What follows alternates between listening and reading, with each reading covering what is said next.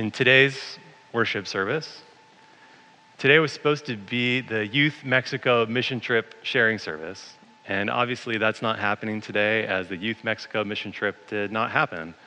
But as a part of the Youth Mexico Mission Trip, it's really important to prepare ourselves in a spiritual way, a physical way, and a cultural way for that experience, because it's a very powerful experience. It's a life-changing experience.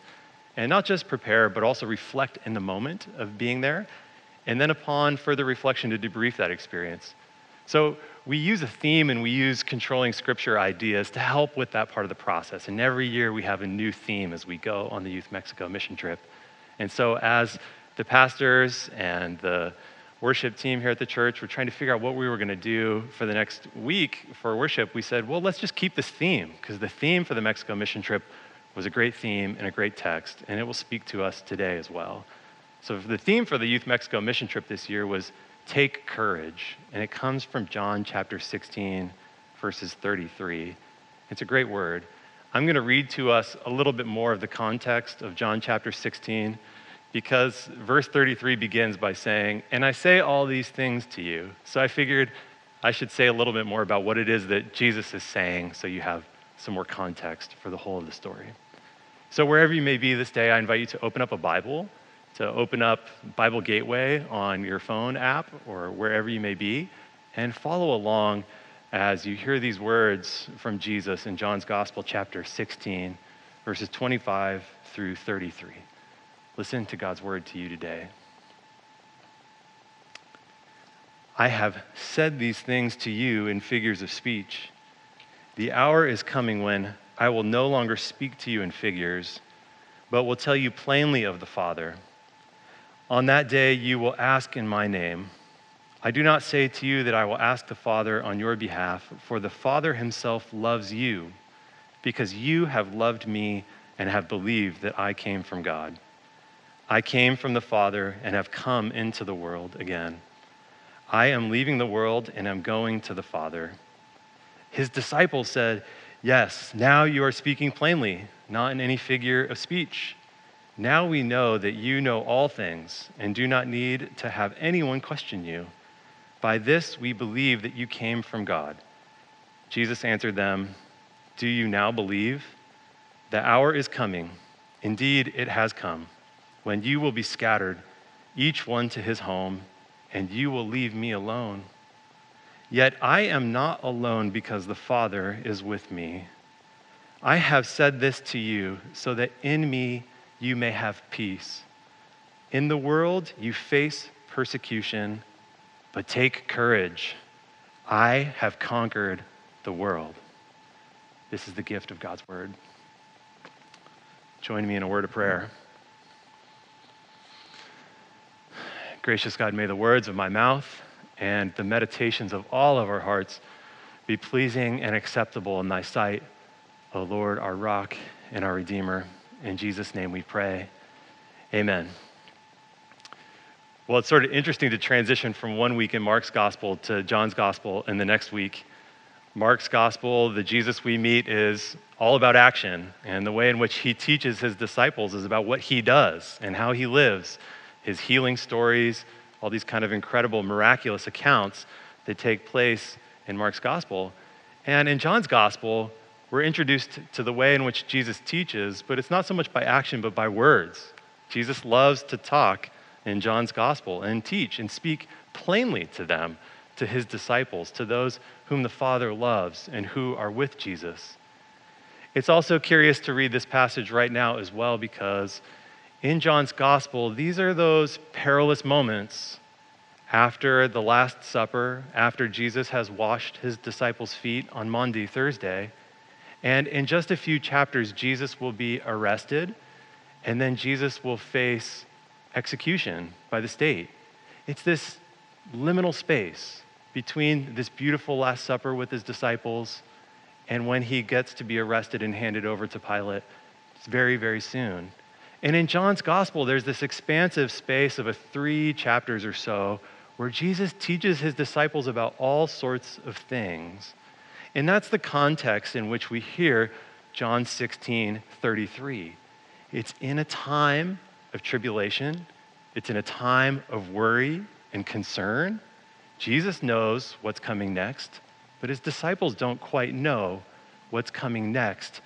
And you can feel the tension in the story. That's why Jesus is teaching them about this and sharing this information with them, saying to them, take courage, I have overcome the world. He is meeting them in that moment of tribulation and what is about to happen when they will be scattered into their homes and he'll be left alone. One of the things I realized this past week is that I am really missing sports. Every time I look at my phone, there's nothing fun to look at on my phone anymore. So I find myself not looking at my phone that much anymore. I'm eager to see what happened at the Masters this past week, or I'm eager to see what happened at Wimbledon, or European soccer, or the Golden State Warriors. Maybe they were going to make a turnaround and actually make it into the playoffs somehow. Probably not, but that's like, I just miss that so much. In 2014, my wife and I were season ticket holders of the Seattle Sounders Major League Soccer team, and we went to all the home matches that year, and it was so much fun to go to those games. We had those tickets for many years and got them in the first season, and they were really inexpensive, but they're only 9 rows off the field, so it was so close to the action in those games. It was so much fun. The very last match of the season was against the Los Angeles Galaxy in 2014, and at that time, the Seattle Sounders were number 2 in the league, and LA Galaxy was number 1 in the league. So if the Sounders won that match, they were going to win the league. If the Galaxy won, or if they tied, then they would win the league that year. They'd win what's called the Supporters' Shield in Major League Soccer. So as you can imagine, everything was on the line in this one game, and there were 65,000 people in the stadium. And soccer, unlike any other sport, at least this is my opinion, there's incredible drama and tension that builds because you hang on every moment of the game. It's like, if this happens, then this happens. You know, other sports like basketball, there's so much scoring that takes place that sometimes it feels innocuous. But in soccer, if you make a mistake, that could cost the whole game. And in this game, everything was riding on the line. In the first 80 minutes, it was scoreless. It was 0-0. And you could feel the tension just building in the stadium, like anxious energy everywhere. If it keeps going 0-0, you're gonna tie the game but lose the shield to your rival. And everybody had all this tension building. And then finally, this breakthrough happened, the Sounders scored a goal, and everybody went wild. People were jumping up and down, hugging strangers, crying in each other's arms. Like, they did it, they scored the goal, we're gonna win this thing. And then they scored another goal, and it was over. There was like popcorn flying in the air, and people were having so much fun, and dancing and singing and holding each other. It was the most bizarre experience of euphoria I've ever seen in my life. Though I wasn't playing on that field that day, you could still feel the energy, the reality of what just took place, that this team you love scored 2 goals, they won the Supporters' Shield, and it felt like we won the Supporters' Shield too, everybody that was in the stadium. And in fact, the players like jumped into the stands and they shared the shield with us, and we all got to take photos with them. It was fun. But it was a powerful experience of this thing that happened in front of us. I didn't play that game, but my heart was in it. I felt connected to what was taking place on the field in front of me. I felt like a victory that wasn't mine, but we all shared in that victory together that day and what it meant to win the Supporters' Shield on that day in October of 2014.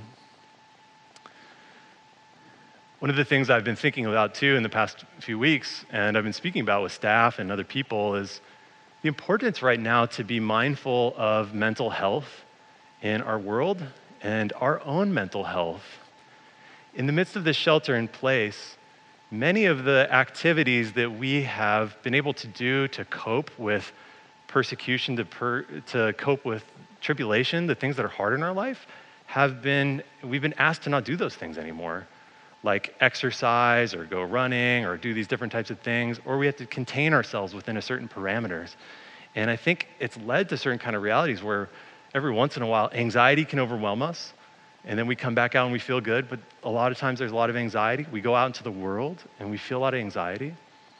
And so there's 2 particular things about mental health that I wanna share today that are very practical, and then I think the scripture can speak directly into both of these realities for all of us today. One is that I remember reading a study many years ago that said that neuroscientists tried to isolate three different approaches to treating the symptoms of severe depression. They isolated out exercise on the one hand, and then talk therapy, and then they also isolated for psychotherapeutics. And so they looked at these controlled variables and different groups as they studied them about which was the best to treat the symptoms of depression. And actually they found that exercise, taking a 2-mile walk every day, treated the symptoms for severe depression better than taking antidepressants by itself, which I thought was fascinating. If you do all three combined together, it helps treat the symptoms of depression so much. It's like up to 95%. So you can cope with whatever feelings you may have, that anxiety you feel. And it just spoke a lot to me. So all those ways in which we maybe used to be physically active, like playing sports, being with other people in community like that, we may not have access to those things. And yet it's critical to find ways to be physically active still, to take short walks in the neighborhood, to feel healthy and to feel well in this time where there's a lot of anxiety in our midst. The other thing from a mental health perspective that I want to share too is that there's a lot of research done about mental health as it pertains to when bad things happen to us. Let me try to give an example. So, and this is just a purely like chemical thing that happens in our brains, but say you eat an apple and it's rotten and it makes you sick. Your brain responds to it with giving it signals saying that like, well, if it got sick this one time, that means you're gonna get sick again, so don't eat any more apples. You kind of create this bias in your brain against apples from that point on to not eat them ever again. And neuroscientists say that it means that you need to eat at least 5 more apples that don't make you sick just to get back to neutral. It's not a one-to-one ratio. They also say this is true in our brain chemistry as it pertains to our relationships. So if you're in a marriage or a friendship and somebody hurts you or harms you, you need to have 5 more positive experiences with that person to go back to neutral, not just one positive experience. This is a really profound part of mental health, I think, and especially in this time and in our life where for the past 6 weeks, we have been conditioned ourselves to be distanced from one another, to be anxious and worried about what other people may be hosting in them, and we haven't hugged them, we haven't cared for them. And so I think this raises a lot of complications for us about what moving forward looks like. And if we've been doing this for 6 weeks, it might take 5 times that to get back to where we were in January when we felt normal about hugging each other or holding hands with each other or smiling at each other because now we're mandated to wear masks in public. There's gonna be some tribulation, some persecution, as Jesus says in the Gospel of John. And this brings me back to Jesus and Jesus's words, because I think they speak directly into these realities about mental health. In John chapter 16, verses 33, Jesus says to his disciples, I say all these things to you so that you may have peace in this world. You will face persecution. Some translations say tribulation. Jesus doesn't say, if you're my disciple or my follower, you don't get to have persecution or tribulation. He says, no, that's gonna happen. There's gonna be hardship in your life. There's gonna be persecution. That's true. But then he says, take courage. I have overcome the world.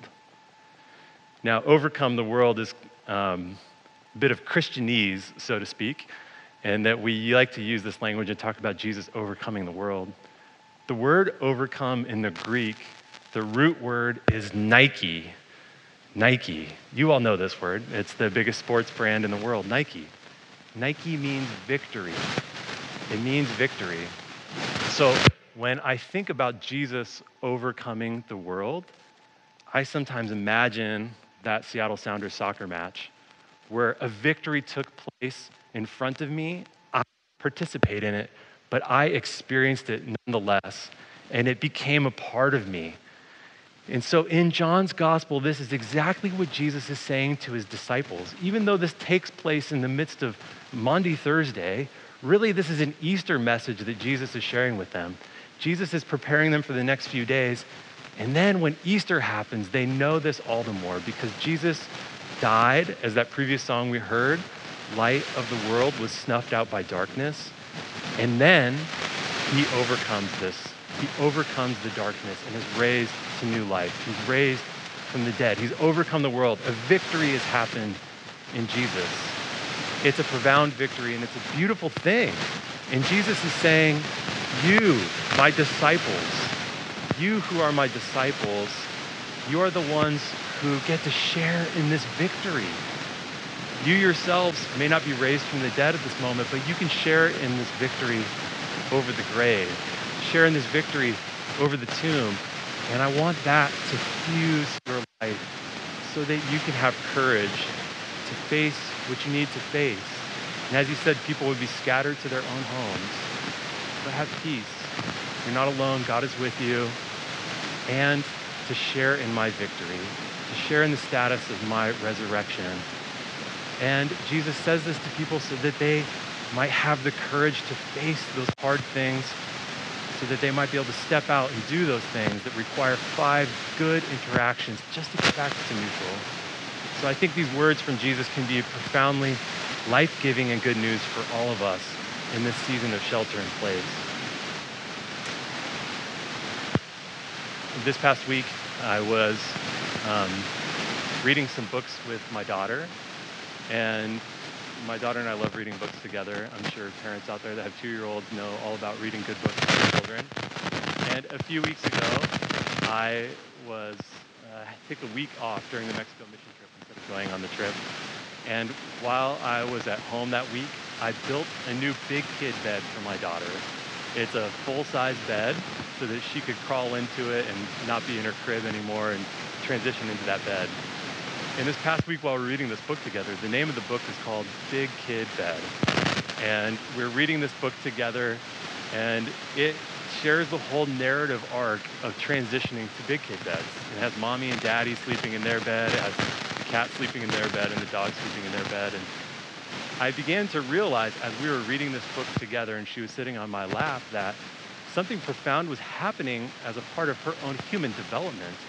That she began to realize that this wasn't just images and words on a book, but this was really her life. And this is what was happening in her life. And as we read this book 10 times over the past week, then she began to see her own transition into that space. And she started to sleep and feel comfortable and safe there as we read this story together. And then the amazing thing is she started to recite the words of the book without the book even in front of her, and it kind of blew me away. And as I heard her saying these things, I thought, this is the point of the scriptures. This is the point of the scriptures. That it might become like, as people say, art interpreting life, life interpreting art. Like these words inside the pages are not meant to be simply an academic study of John 16:33, but they're meant to speak directly into our life if we weave them in to our life and who we are, and we allow them to speak to us in this manner and speak to us in this way of when we face persecution, to take courage. Jesus' victory is shared amongst his disciples, his followers. God the Father is in Jesus, so as we are in God the Father, Son, and Holy Spirit. These are good words for us. These is good news for us. As a conclusion to the sermon today, I actually want to borrow something from Ian Hamilton. When Ian Hamilton was at Great Getaway as our guest speaker, he did this practice at Great Getaway that people love. And so I want to do this now as a conclusion to the sermon. What Ian did was that he had written down different scriptures on pieces of paper, and then he invited people to whisper those scriptures to people in their ear as they might close their eyes and imagine God speaking to them through that person next to them. And so I want to read to you John 16:33 a few times. And as I do this, I invite you to close your eyes wherever you are and just listen to John 16:33. And as you listen to it, pay attention to the words and pay attention into your own spirit and your own soul about how God might be speaking to you in this moment from John 16:33. So listen now one more time, and then I will close us in a word of prayer. Listen to God speaking to you.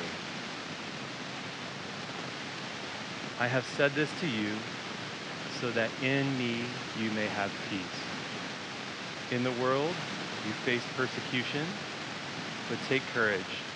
I have conquered the world.